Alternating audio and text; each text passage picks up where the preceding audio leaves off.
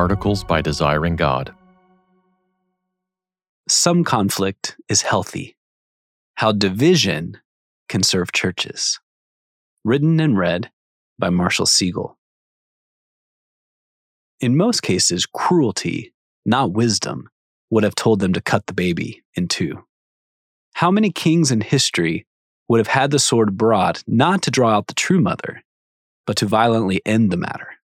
Who would have imagined that thousands of years later, we'd still hold up such a brutal scene as a beautiful model to imitate, as a masterclass in conflict resolution? Two women came to King Solomon, like so many others, to settle a dispute. They were both prostitutes, so deciding whom to trust wouldn't be easy. Both had recently given birth to sons within just a few days of each other. One boy was now dead because of a horrible accident. His mother woke to find she had smothered him while the two were sleeping. Can you imagine the horror when she realized what she had done? Desperate, she added horror to horror. She took the living son from her roommate's breast and laid the cold body of her carelessness there instead. She stirred the heavy storm of guilt into a hurricane. When the other woman woke up, she found the child at her side was dead.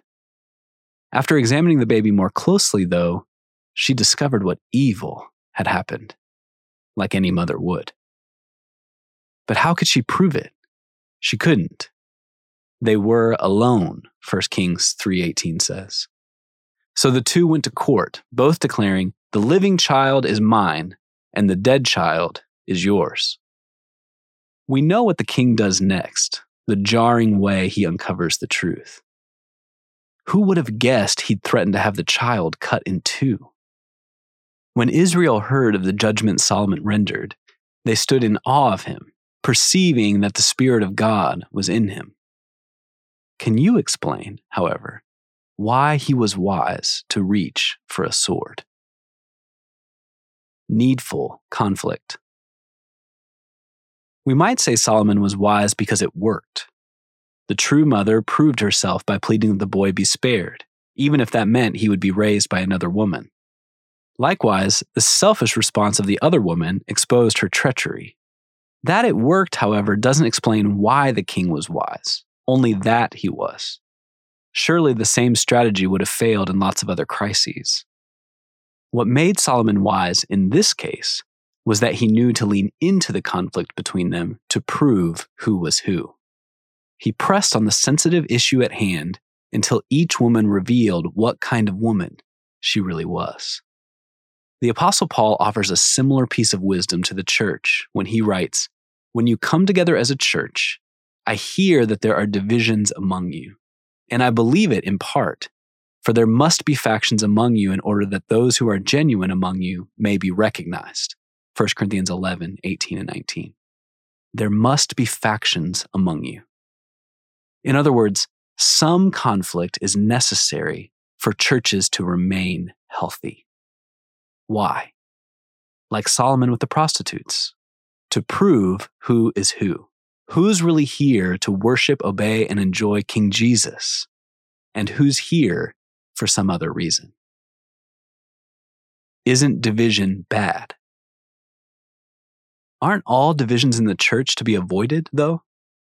After all, the apostle himself says, earlier in the same letter, even, I appeal to you, brothers, by the name of our Lord Jesus Christ, that all of you agree, and that there be no divisions among you, but that you be united in the same mind and the same judgment.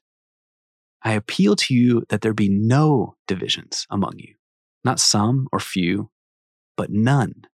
And then later in the same letter, chapter 12, God has so composed the body, giving greater honor to the part that lacked it, that there be no division in the body, but that the members may have the same care for one another. So God Himself has built the body in such a way as to avoid and remove all division. Elsewhere, Paul calls division a work of the flesh, Galatians 5. He says to those who cause and stoke such conflict, I warn you, as I warned you before, that those who do such things will not inherit the kingdom of God. how then could he possibly say, There must be divisions among you? The answer lies in the rest of the verse. There must be factions among you in order that those who are genuine among you may be recognized. To prove who in the church is really the church. The conflict that inevitably comes in the life of any church serves to confirm and refine those who are really His. In this way, like so many thorns we suffer, it's both an awful consequence of sin and a precious instrument of mercy. What does division prove? But how would division in a church prove anything good about anyone? In the way the sword did for the mothers. It drew cold hearted selfishness out of the grieving woman and warm hearted selflessness out of the other. This is what conflict does it draws out whatever is inside of us, for better or for worse.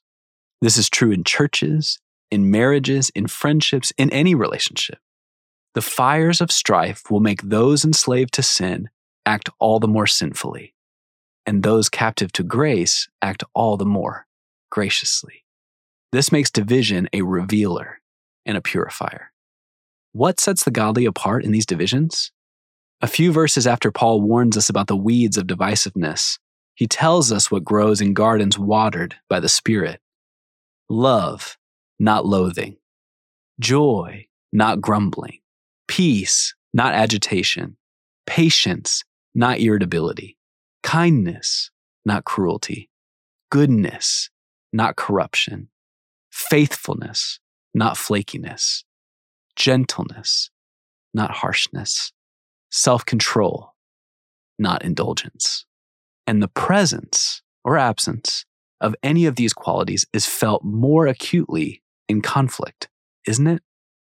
We may not really notice love or peace until they're surprising. We may not appreciate someone's patience until we expected them to be impatient, their kindness until we expected them to be harsh, their faithfulness until we expected them to give up and walk away. Division harvests whatever has been growing within us, whether good or bad, and displays it for others to see. Preciousness of genuineness. We need to see what conflict reveals. There must be factions among you. Sometimes we'll discover that someone we thought was genuine was not. Even this is a mercy, though, because it allows us to lovingly confront that person and call them to believe and repent. If someone has been captured by sin and no one around him knows, how will he be set free? How will he taste the grace he can only pretend to know? Conflict will draw sin out of all of us that we can help one another put to death. See Hebrews 3 12 and 13. But conflict will also uncover secret beauty. It will prove the genuineness of the genuine, the hidden holiness we may not always notice in one another. Isn't God kind to give us glimpses of the good He's doing in us? This is why followers of Jesus can rejoice even in the midst of our trials. 1 Peter 1 6 and 7. In this you rejoice, though now for a little while, if necessary, you have been grieved by various trials. Could this have included relational conflict within the church? So that the tested genuineness of your faith, more precious than gold that perishes though it is tested by fire, may be found to result in praise and glory and honor at the revelation of Jesus Christ. Why has God allowed for conflict in the church? In part, so that we might see the gold he's beautifying within her. How dull might the gold of genuine faith seem without a fire to refine and illuminate it? Factions can strengthen families. Over time, division in healthy churches produces unity, not division. Don't let the good fruit of conflict silence the apostles' clear charge. I appeal to you, brothers, by the name of our Lord Jesus Christ, that all of you agree and that there be no divisions among you. Christians don't aim for conflict, we aim for agreement and harmony in Christ. We can't let the usefulness of divisions make any of us divisive. After all, Paul's comment, there must be factions among you, comes clothed in a vision for togetherness.